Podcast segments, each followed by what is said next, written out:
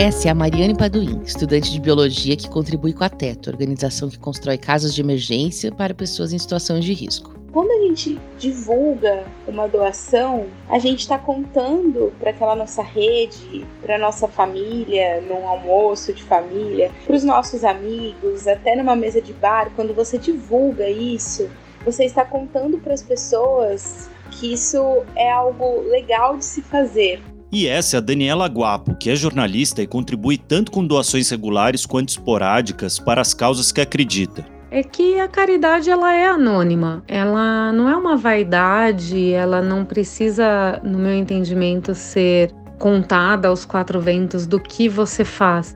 Ouvindo esses dois relatos, fica a dúvida: será que é errado falar que você doa? Será que isso diminui o valor da sua boa ação? Mas também, se você não contar, como que você vai convencer mais pessoas a doar para sua causa? Essa é a conversa de hoje aqui no Aqui se, se faz, aqui se doa.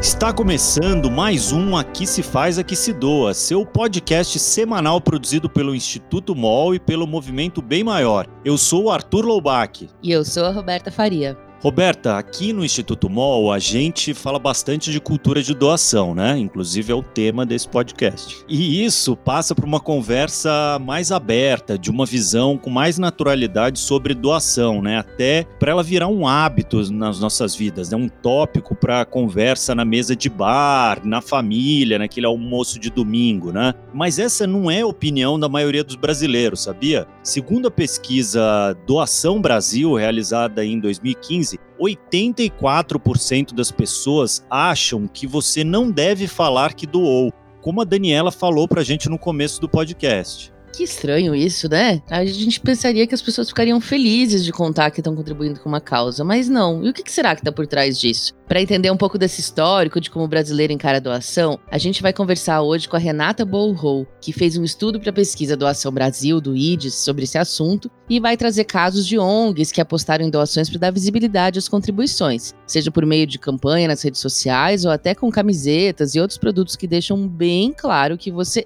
é um doador.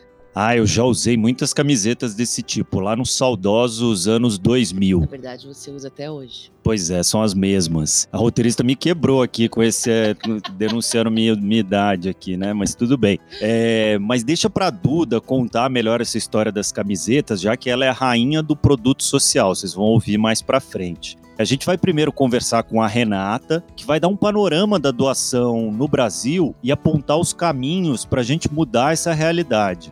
A Renata é formada em administração de empresas e é bacharel em ciências sociais, tem muita experiência com pesquisa e atua há 10 anos como consultora para projetos do terceiro setor. Seja bem-vinda ao nosso podcast, Renata. Obrigada, Roberta, Arthur. É um prazer estar aqui com vocês e falar um pouquinho mais sobre essa pesquisa de doação.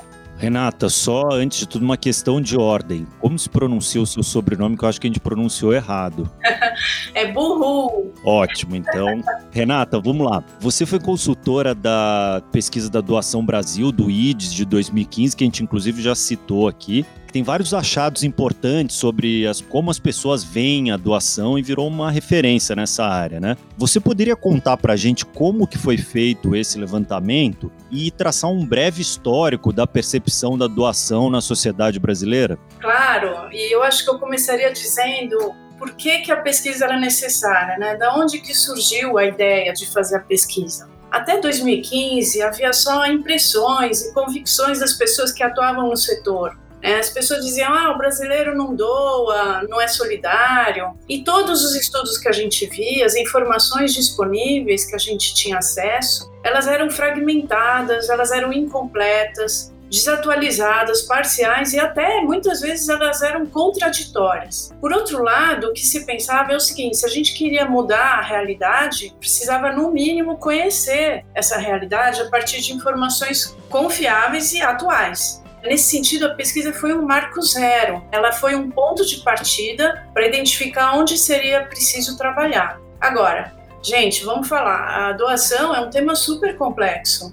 A prática de doar, essa atitude, o comportamento de doar, ele resulta da sobreposição, do entrelaçamento de três grandes forças, que eu chamaria de da cultura, do ambiente e da escolha individual. O que, que eu chamo de cultura? O quanto a população brasileira assimilou da tradição filantrópica no Brasil desde a era colonial. É a visão de mundo, as crenças, o comportamento, os princípios balizadores da conduta no âmbito coletivo. Cada país tem uma forma diferente de entender a doação, e isso, em parte, é reflexo da sua cultura. E o ambiente? O que é o ambiente? O ambiente é como é que as leis daquele país dispõem sobre doação, como são conduzidas as campanhas, como as próprias instituições sociais se apresentam, como que a imprensa, a mídia divulgam os fatos relacionados ao tema de doação, filantropia, e como isso tudo vai se combinando com os elementos da cultura na mente de cada indivíduo.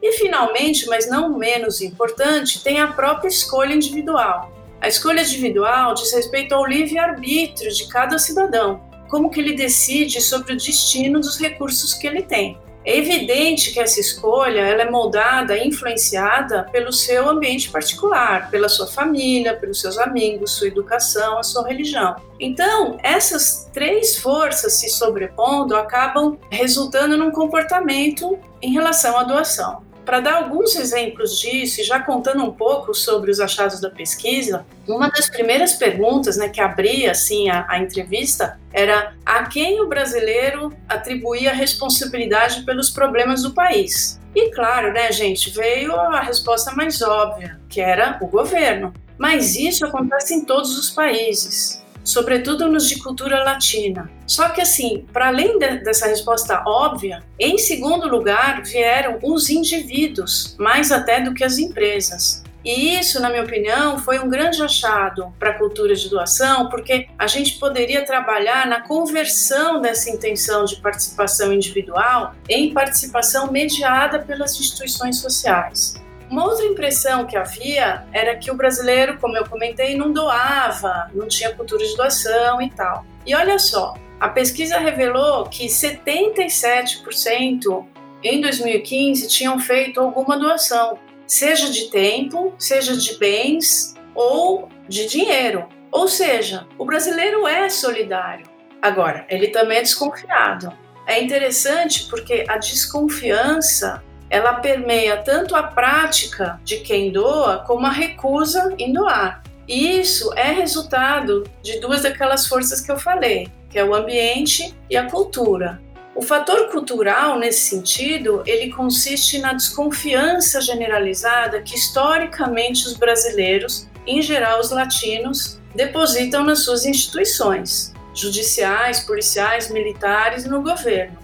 É natural que essa desconfiança ia se estender a outros tipos de instituições, inclusive as instituições sociais. E o fator do ambiente também aumenta o sentimento de desconfiança, porque a divulgação de escândalos de desvio de recursos, o marketing excessivo de algumas instituições que depois se comprovaram que não são idôneas, isso tudo concorre para sedimentar a percepção de que o discurso nunca corresponde à prática. Mas olha só que incrível, apesar dessa desconfiança, a gente descobriu na pesquisa que 46% tinham doado dinheiro para instituições sociais em 2015. Então, imagina só como é que seria esse número se a gente melhorasse a comunicação, comprovando a eficiência e efetividade do trabalho das instituições e assim construindo sua credibilidade. Com relação às causas, né, todo mundo fala, ah, mas qual é a causa que mais sensibiliza e tal? O que a pesquisa revelou é que saúde, crianças, temas relacionados à fome ou à pobreza e idosos são as quatro causas que mais sensibilizam os brasileiros. Por outro lado, causas como meio ambiente, dependência química, alcoolismo, elas são menos apelativas no sentido de sensibilizar as pessoas porque o meio ambiente tem um, um, drive assim que parece uma gota no oceano. Por mais contribuição que você dê, aquilo é mais distante e é mais difícil de você mudar. E a dependência química ou mesmo o alcoolismo tem aí um juízo moral que as pessoas falam: ah, mas o cara viciado, então é um pouco culpa dele, ele não é tão inocente. Então isso acaba afastando as pessoas mais dessa causa. Agora, por exemplo, uma criança doente, aí é uma sinergia total. Por isso que as instituições que cuidam de crianças doentes, né, com câncer, etc., em geral são as que acabam sensibilizando mais a população quando a gente olha para a persona, para o perfil do doador, assim, e aí quais são os achados? Quem é que doa mais, quem doa menos? Você consegue enxergar uma diferença entre gerações, entre gênero, entre idade, classe social? Sim, com certeza. A gente tem um perfil clássico do doador, né? Tanto de tempo, bens ou dinheiro. Em geral, esse doador predominantemente é mulher, o doador ele tende a aumentar a incidência dele com o aumento da idade. Então, na medida em que ele vai ficando mais velho, ele vai sendo mais solidário. As regiões em que tem mais doação no Brasil é Nordeste e Sudeste, com a maior instrução também, uma renda individual acima de dois salários mínimos e uma renda familiar acima de seis salários mínimos. A gente também descobriu que quem está mais satisfeito com sua própria renda tem mais predisposição de doar. Parece meio óbvio isso. E também as pessoas que praticam uma religião. Por outro lado, quem que é o perfil clássico do não doador? Em geral, é sexo masculino, são mais jovens, né, entre 18 e 29 anos, mais da região sul, uma menor instrução, uma menor renda individual e uma renda familiar também abaixo de dois salários mínimos. E é a pessoa que também está, em geral, mais insatisfeito com sua própria renda. Então, esse é um perfil clássico. Claro que há nuances, né, conforme a causa. Então, isso tudo, quem tiver mais curiosidade, pode dar uma olhada no relatório da pesquisa, que está bem esmiuçado lá. Renata, você pode falar mais para a gente sobre os motivos para a pessoa doar e para não doar, para a gente tentar pensar como a gente pode convencer essas daí? Então, a pesquisa mostrou coisas muito interessantes, né? Muita gente acreditava que os não doadores convictos justificariam a atitude alegando que o pagamento de impostos já seria suficiente para contribuir no combate dos problemas sociais. Só que não. O que mais apareceu como explicação para quem não doa é a falta de dinheiro e convicções pessoais. Mas na minha impressão é que mesmo a falta de dinheiro, ela se apresenta mais como uma saída honrosa, sabe? Uma justificativa socialmente aceitável, que exime o não doador de externar a verdadeira natureza da sua atitude, que é o simples fato dele não querer, dele não se importar com essas questões. Porque uma parcela de não doadores na pesquisa afirmou que não é falta de dinheiro. Com relação a quem doa, a gente viu que as motivações tem a ver, no caso de quem tem religião, um viés aí de um, um aperfeiçoamento, um desenvolvimento como pessoa. Então, muitos afirmaram que é um desejo íntimo de se sentirem bem com eles mesmos. É, então, a crença religiosa ela modifica a visão que o indivíduo tem do seu papel e da sua missão em relação a si mesmo e à própria sociedade. Aí você vai falar, bom, tudo bem, então o que, que explica a motivação dos não religiosos a doar? Sem esse drive da religião, o que, que impulsionaria essa prática?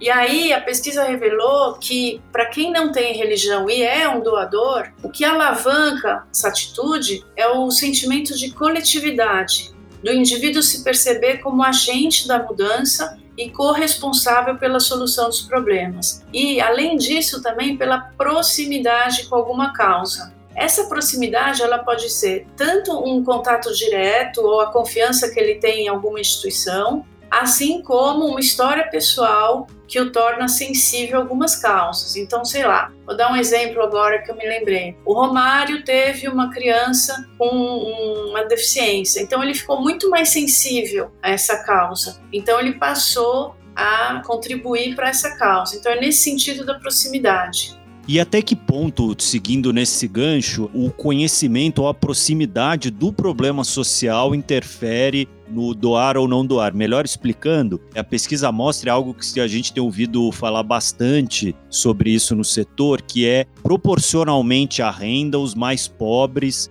doam mais. Isso é verdade ou não? E por que que você acha que isso acontece? Sim, é verdade. A gente notou, é muito interessante, que mesmo as camadas que são mais pobres, que ganham a renda familiar é até dois salários mínimos, essa camada ela doa quase tanto quanto proporcionalmente as camadas mais abastadas, de 10 salários mínimos para cima. E a gente supõe que seja isso, quer dizer, ele está ali vendo um vizinho, ele sabe o quanto é estar tá numa situação de carência, então ele, o pouco que ele tem, ele é capaz de dividir. Isso foi um achado muito interessante. Renata, tem um tema que a gente está tratando aqui no programa hoje, que a gente até abriu falando sobre isso, é sobre dar publicidade ou não sobre a doação, né? Falar ou não que você doou, que você doa, né? E a pesquisa tem um dado bem importante sobre isso que a gente até citou aqui, que 84% das pessoas acreditam que você não deve dizer que fez uma doação, né? Qual que é o motivo desse comportamento, né? Por que, você acha que as pessoas acham tão inaceitável falar sobre doação? Primeiro, a gente precisa separar assim o que, que é uma pessoa jurídica e uma pessoa física, uma pessoa comum ou alguém famoso divulgar. Então vamos começar falando pelas pessoas comuns, né, não as empresas. Então, no caso das pessoas comuns, é falar sobre isso né, e ouvir alguém falar sobre isso pode parecer antipático, pode parecer uma autopromoção, um exibicionismo. E no caso dos famosos, pode até ser perigoso, porque tem um limite muito tênue entre um autêntico engajamento solidário e a autopromoção, o interesse pessoal por trás da iniciativa. Então, o que, que poderia explicar essa interpretação? Né? A pesquisa também jogou uma luz sobre isso. Por que doar sem falar e também doar desinteressadamente? E aqui eu diria que a gente tem dois aspectos de cunho fortemente cultural, mas também é muito influenciado pela orientação moral de cada um.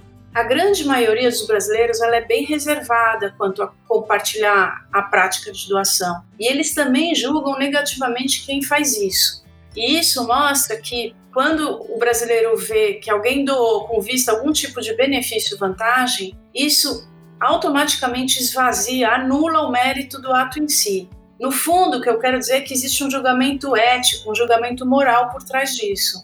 Esse julgamento, aí na minha percepção, vem do senso comum do catolicismo, muito enraizado no Brasil desde os tempos coloniais. Só que isso é o registro da religião, é uma chave de interpretação religiosa e ainda mais particularmente do catolicismo. A lógica seria o seguinte: se nessa doutrina a maior virtude é a humildade, em oposição à soberba, ao orgulho, seria no mínimo incoerente alguém fazer o bem e ficar alardeando isso. Então, por isso, silenciar sobre o bem que cada um pratica faz sentido do ponto de vista de aperfeiçoamento individual. Mas olha só, se a gente deixar de lado esse registro religioso, essa chave religiosa, e mudarmos para o registro da cidadania, o raciocínio é oposto. Eu posso interpretar a divulgação do ato de doar, de fazer o bem, como a promoção do bem coletivo. A pessoa conta o que faz e, com isso, ela está disseminando uma prática que beneficia toda a sociedade. Então, por exemplo, quando eu conto para o meu colega, para o meu vizinho, para o meu amigo sobre a minha doação e como esse ato pode mudar a realidade, eu estou mostrando que isso sim é ser cidadão e que eu penso no bem coletivo eu sou capaz de modificar a visão que ele tem a respeito disso. Então aí o foco se transfere do eu como indivíduo e vai para o eu como cidadão. Aí eu seria vista como um agente ativo de transformação da realidade e não como uma exibicionista, narcisista ou que eu estou querendo me autovalorizar ou alguém que está em contradição com a linha religiosa que segue. E eu acho que o que é importante é que é aí que a força da cultura entra se hoje o caldo cultural dos brasileiros tende a interpretar negativamente a divulgação do ato de doar, como se fosse um mero exibicionismo individual, talvez se a gente perseverar no cultivo de um outro olhar, validando positivamente essa prática, aos poucos essa percepção vai se transformar. Por isso, assim como sementes que devem ser plantadas e cultivadas em solo fértil, eu acho que a gente precisa de novas práticas e valores para serem disseminados, tá? Fazendo com que socialmente sejam incorporados e reforçados positivamente pelo grupo. Eu acho que a cultura de doação está começando a germinar, a gente está virando esse jogo. Só para terminar, assim, em caso de empresa, de pessoa jurídica, e acho até que a gente pode estender as celebridades, né, os famosos, a antipatia vem daquilo que a gente falou agora, que a empresa que divulga pode ser interpretada como está querendo se beneficiar, tirar vantagem, ou simplesmente porque é uma estratégia marqueteira, né? Esse termo é super pejorativo, que não é autenticamente altruísta. Por isso, nem sempre ela é bem vista, dependendo do tipo de iniciativa e de como ela divulga o trabalho. E essas novas práticas parecem ter um lugar certo para acontecer, que são as redes sociais, né? As instituições têm visto com otimismo a facilidade de abordar as pessoas de maneira mais direta e com pessoas que têm mais interesse na causa do que a antiga maneira, que ainda acontece muito, na verdade, de pedir doações em locais públicos. Aproveitando, será que as redes podem ser um caminho para os doadores se colocarem mais sobre essas doações? Ou contar histórias, né? A gente ouviu uma das, um dos depoimentos que a gente ouviu hoje no programa, era da, de uma doadora que falou que começou a contar mais a história, tornou a causa protagonista e não a doação em si. Você acha que tem um caminho por aí? Com certeza, com certeza. Redes sociais é um bom caminho, é uma ferramenta fantástica para isso. A pesquisa mostrou que o brasileiro é empático e solidário, isso a gente já viu, já contei. Agora, o brasileiro não gosta de se sentir forçado a doar.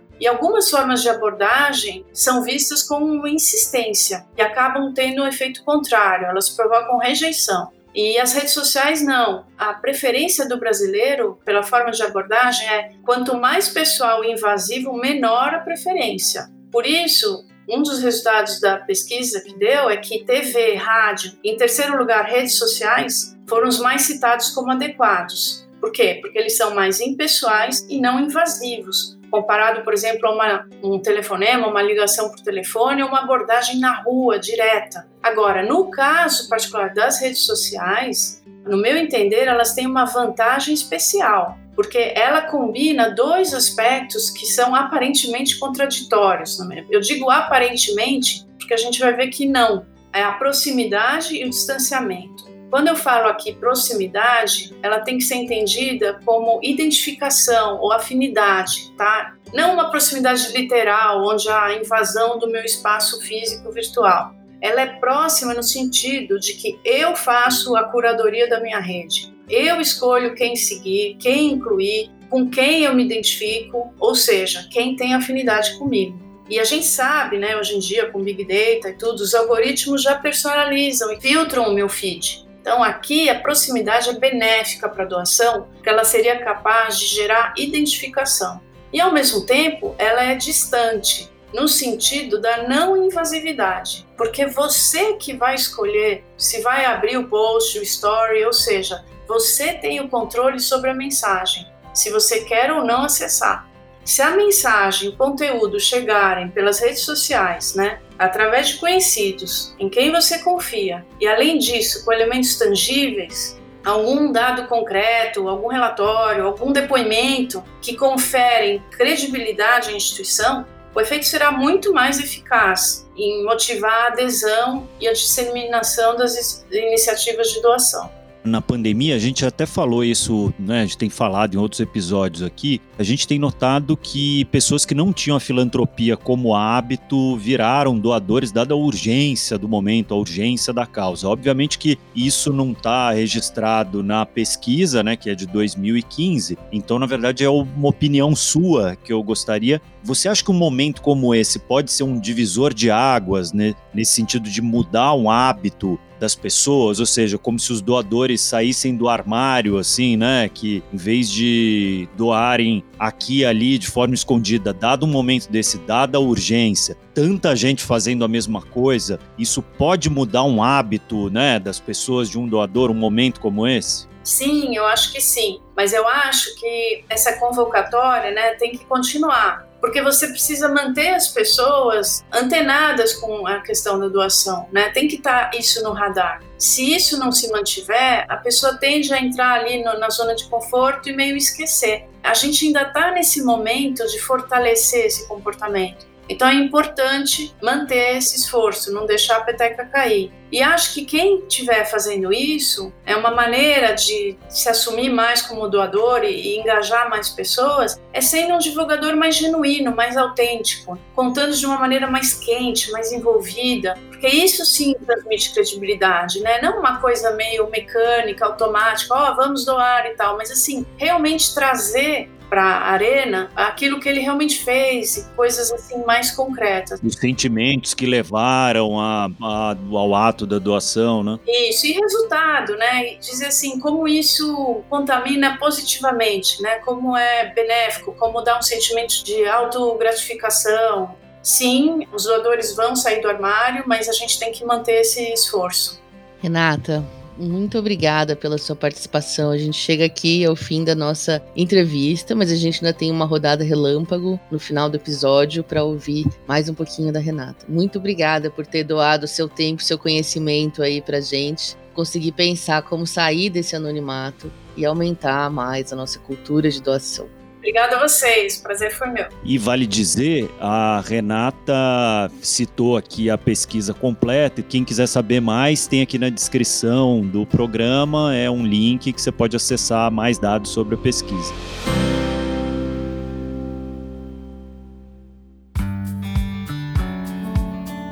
Bem legal essa visão que a Renata trouxe, né, Roberta? Isso que ela coloca das redes sociais, a gente tem visto esse debate cada vez mais presente. Seja na boca de celebridades que chamam atenção para alguma coisa, ou que falam abertamente sobre uma doação, e tem muita gente que também aproveita para divulgar suas doações nos perfis das redes sociais, né?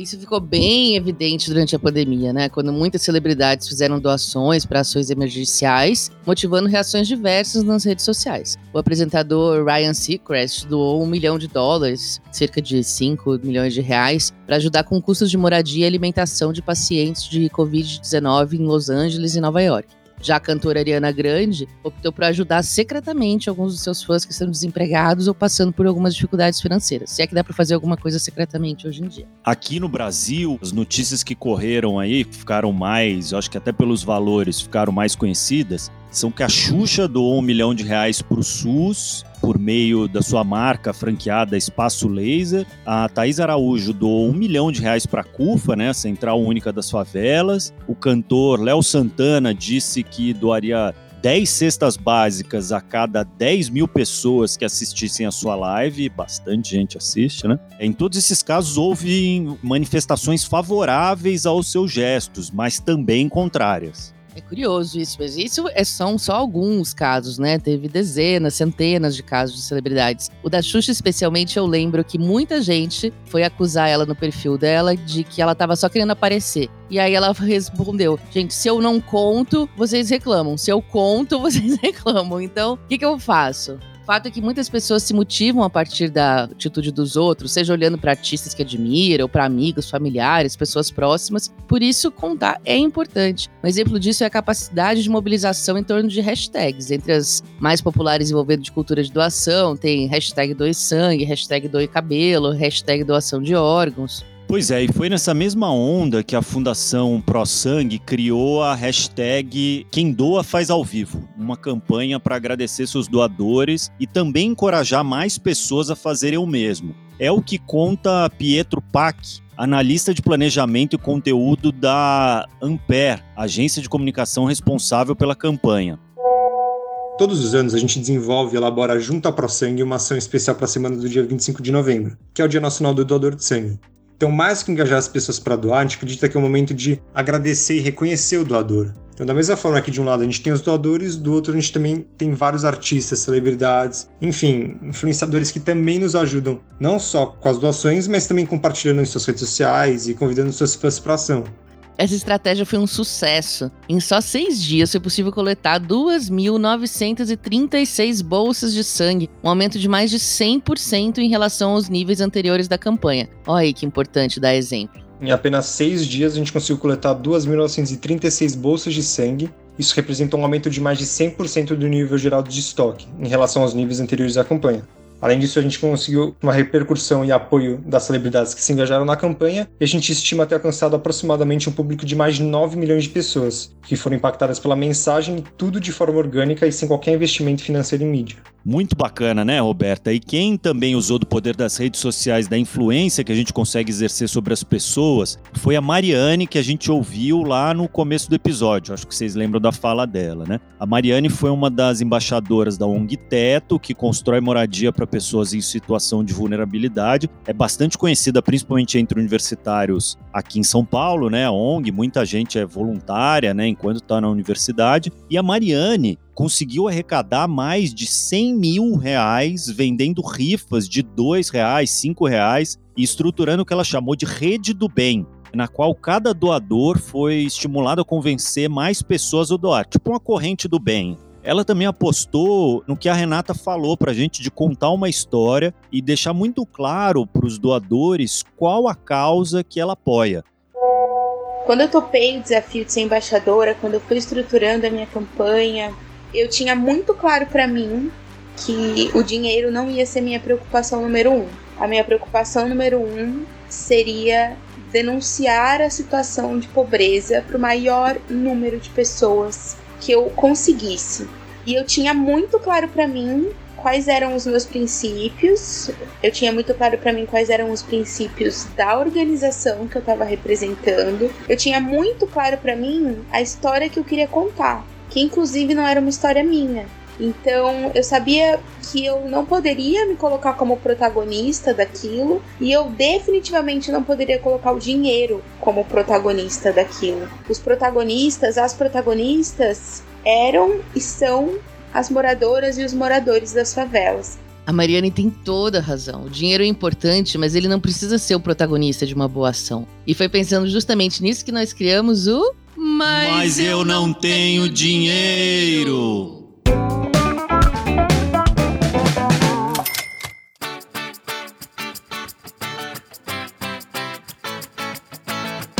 Hoje ficou fácil para Rafa, né, Roberta? A gente está dando muita moleza para essa menina. A gente já falou sobre a campanha da Pro Sangue, então a nossa sugestão é justamente doar sangue. Essa campanha é maravilhosa. Uma contribuição que salva vidas, né? Eu tento doar sangue de tempos em tempos e tudo, mas agora eu comecei até a marcar na minha agenda para lembrar e tentar tirar o máximo de proveito da minha saúde que eu esbanjo e qualquer um pode fazer isso. Informem-se melhor lá na ProSangue. Fala mais, Rafa.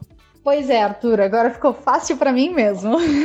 se você não me conhece, eu sou a Rafaela Carvalho, ou a Rafa, e toda semana no Aqui Se Faz, Aqui Se Doa, eu trago uma ideia de alguma coisa que você pode doar e que não é dinheiro. Essa semana a gente vai falar de doação de sangue, que é um gesto que é muito simples e muito grandioso, porque uma simples doação pode salvar até quatro vidas. E o que é muito legal desse gesto é que são três doações embutidas em uma só. Então, quando você está doando sangue, você está doando hemácias, que são os glóbulos vermelhos, que são o que garante o tratamento de pessoas com anemia, que sofreram algum acidente ou passaram por uma cirurgia no hospital. Você também está doando plaquetas, que são essenciais no controle de sangramentos, por exemplo, e beneficiam pacientes que estão fazendo quimioterapia, enfrentando um câncer. E você também está doando plasma, que carrega anticorpos e contribui com o tratamento de doenças infecciosas, como, por exemplo, a Covid-19. Hoje no Brasil, gente, só mais ou menos 1,5% das pessoas doam sangue. E é um número que precisa aumentar, né? Porque acho que todo mundo aqui já viu uma notícia de bancos de sangue com estoque em níveis críticos, pessoas precisando de doações urgentes. Então, assim, a gente não precisa esperar a emergência para fazer uma boa ação.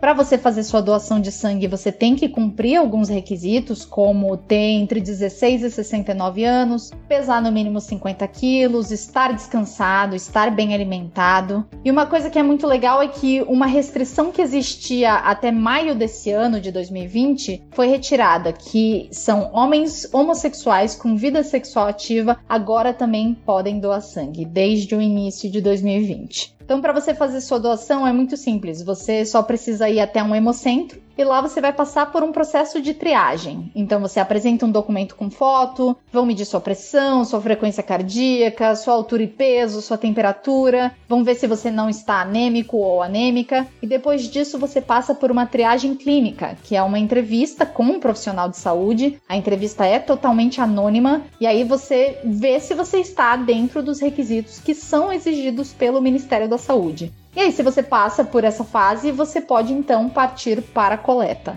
São retirados no máximo 450 ml de sangue e esse tempo de coleta dura aproximadamente 15 minutinhos. Depois você se senta e ganha um lanchinho e aí pode ir para casa, relaxar um pouquinho sem fazer atividade física imediatamente depois. Mas é um gesto muito simples e muito fácil, e para fazê-lo basta você ir até o Hemocentro mais próximo da sua casa. Para descobrir isso, você pode baixar um aplicativo chamado Emovida, que é do governo federal e que vai te dar todas essas informações. Se você quiser dar uma sugestão de uma doação que não é dinheiro para estar aqui no Aqui se faz Aqui se doa, basta escrever para instituto@editoramol.com.br com a sua sugestão. E quem sabe eu não te vejo aqui na semana que vem. Valeu, Rafa. E ó, vale você registrar depois nas suas redes sociais, postar uma foto, fazer uma divulgação caprichada. A gente está se aproximando do período de festas, de férias, e nessa época os bancos de sangue precisam de muita contribuição, sempre ficam mais vazios. Vai, doa, leva mais gente, convence outros a doar também. Bom, e para quem não se incomoda em chamar atenção, como a gente, né, Roberto? Aliás, para quem veste literalmente a camisa, também tem formas de deixar bem explícito sua doação. Você lembra daquela camiseta do câncer de mama no alvo da moda? Claro, eu tive várias. É, eu Tenho vou, ainda. É, eu vou denunciar a minha idade novamente, que eu tive a primeira linha da, do câncer de mama Ixi. no alvo da moda. Não, eu... essa eu tava no jardim de infância, acho que eu não tenho. Pois é, a minha era tamanho infantil. Essa campanha foi criada em 94 pelo estilista norte-americano Ralph Lauren, em parceria com a Fundação do Conselho de Designers de Moda americano. O Brasil foi o segundo país do mundo a aderir, juntando o IBCC, o Instituto Brasileiro de Controle do Câncer, como instituição escolhida para licenciar a marca em 95. E quem ficou mais famosa mostrando produtos com essa marca licenciada foi a Ering, que se encarregou da produção e comercialização primeiro de camisetas, mas depois de vários outros tipos de roupa e de acessório. E outras marcas entraram também e fizeram seus produtos sociais com o câncer de mama no alvo da moda. A Duda vai contar mais pra gente. Oi, gente! Eu sou a Duda Schneider e esse é o quadro Produto Social da Semana. O produto de hoje, acredito que a maioria aqui já conhece. É a parceria entre o IBCC Oncologia e a Ering, na campanha O Câncer de Mama no Alvo da Moda. Todo ano, a Ering se junta ao IBCC para fazer uma linha de peças especiais, a mais conhecida são as camisetas, em prol da conscientização do câncer de mama. E um dado muito legal, gente. São 25 anos que essa parceria acontece e o mais incrível é que já foram mais de 80 milhões de reais doados. Então, todo mundo que já comprou uma camiseta com o alvo estampado na frente contribuiu para chegar nesses 80 milhões, que já ajudaram muito a instituição a aumentar a quantidade de exames, de atendimentos, a comprar mais equipamentos. Então, é uma campanha super legal, além de ter sido um dos primeiros grandes produtos sociais do Brasil. Eles também foram pioneiros numa causa muito legal, que foi de trazer celebridades, estilistas e fashionistas para a causa. Então a campanha sempre tem uma modelo ilustre, um estilista assinando aquela coleção. E aí o efeito disso tudo é que tornou o apoio à causa um objeto de desejo. Então é uma camiseta que todo mundo sabe o significado e que deseja muito ter e usar ela.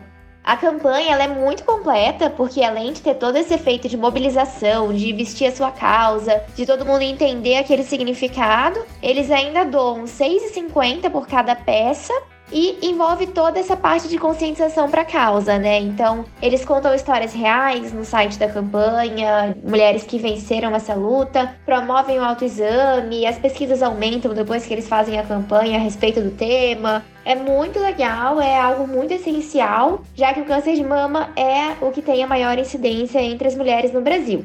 E esse ano a campanha está comemorando então 25 anos Tá com uma coleção linda, as estampas estão em tie-dye, tá com uma pegada bem moderna, assim, super legal. E vocês podem garantir a camiseta da coleção no site da Ering ou na loja mais próxima, para você também vestir essa causa. Até o próximo episódio!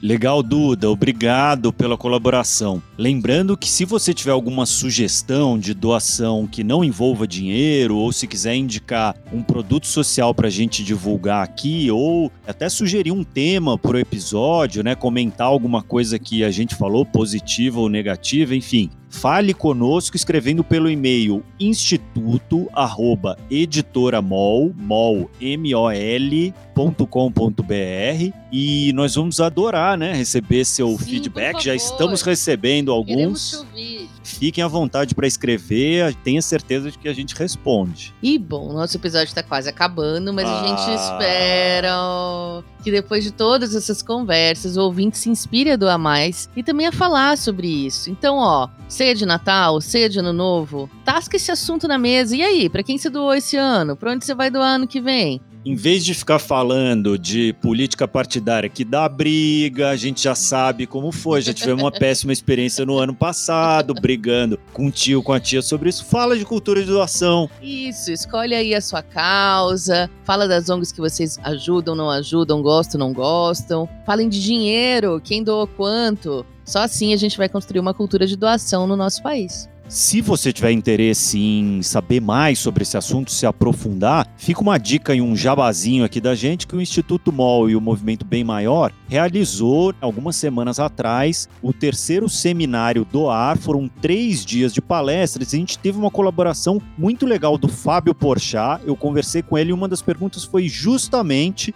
sobre dizer ou não dizer que doa. Olha o que, que ele falou. Tem uma pureza da doação que é fazer de bom grado. Eu acho que talvez venha muito de uma culpa católica, né? De uma coisa meio fazer o bem sem olhar a quem e tem que fazer e não fazer. Mas se você vai fazer o bem, faz o que você quiser, di- divulga, usa a seu favor, posta, anda com o santinho, cola na camisa, não quer falar pra ninguém, não conta pra ninguém também. Eu não vejo muita distinção assim, uma doação boa e uma doação ruim. Ah, mas ele doou e não falou nada. Ele doou e falou. Doou. Fez o bem? Então tá ótimo. Quem quiser ouvir essa entrevista do Porchat completa e muitas outras sobre o tema, é só entrar lá no canal do YouTube do Instituto MOL que você vai encontrar todo o conteúdo lá. E agora, para a gente fechar com chave de ouro, a gente vai chamar a Renata de novo, agora para nossa querida Rodada Relâmpago. Renata, essa é a rodada relâmpago na qual nós vamos fazer algumas perguntas e você tem que responder rapidinho, de bate pronto, o que vier à cabeça, sem pensar muito, tá bom? Tá bom, vamos lá. Qual foi a sua doação mais recente? Foi agora, no começo do mês, para um projeto Vocação e para o projeto Estou Refugiado. O que, que você queria ter sabido sobre doação mais cedo na sua vida, Renato? Ah, acho que a alegria e a satisfação que ela dá, ela é ainda maior do que a alegria de quem recebe, porque ela coloca as coisas em movimento para mudança. E quem te inspira a doar mais? Ah, o Bill Gates. Renata, qual é a sua causa do coração hoje? Olha, nesse momento eu estou assim muito sensível aos projetos de capacitação de jovens para o mercado de trabalho, porque é uma situação tão difícil. Então eu estou tentando ter um olhar assim mais especial para esses projetos. E para terminar, Renata, uma sociedade que sabe o que é cultura de doação é uma sociedade mais Ah, uma sociedade mais poderosa e mais autônoma, mais empoderada. Muito bom, querida. Muito obrigada. Obrigado, Renata. Eu que agradeço. Obrigada a vocês, gente. Boa sorte, bom trabalho. Essa iniciativa de vocês é sensacional. Muito sucesso. Então por hoje é isso, pessoal. Espero que vocês tenham gostado de mais esse episódio e que estejam compartilhando o podcast nas suas redes sociais, chamando mais gente para conversar sobre esse assunto tão importante. Dá o seu joinha, compartilha, curte, comenta. Esse podcast é uma co-realização do Instituto MOL e do Movimento Bem Maior. A produção é de Juliana Lopes e Graziela Laveso, da Pulsar Com, do Renato Bom Tempo, da Bicho de Goiaba, e de Débora Rodrigues, Caroline Oliveira, Maria Eduarda Schneider, Rafaela Carvalho e Vanessa Henriques, do Instituto MOL. A gente se vê no próximo episódio. Boas festas, até lá!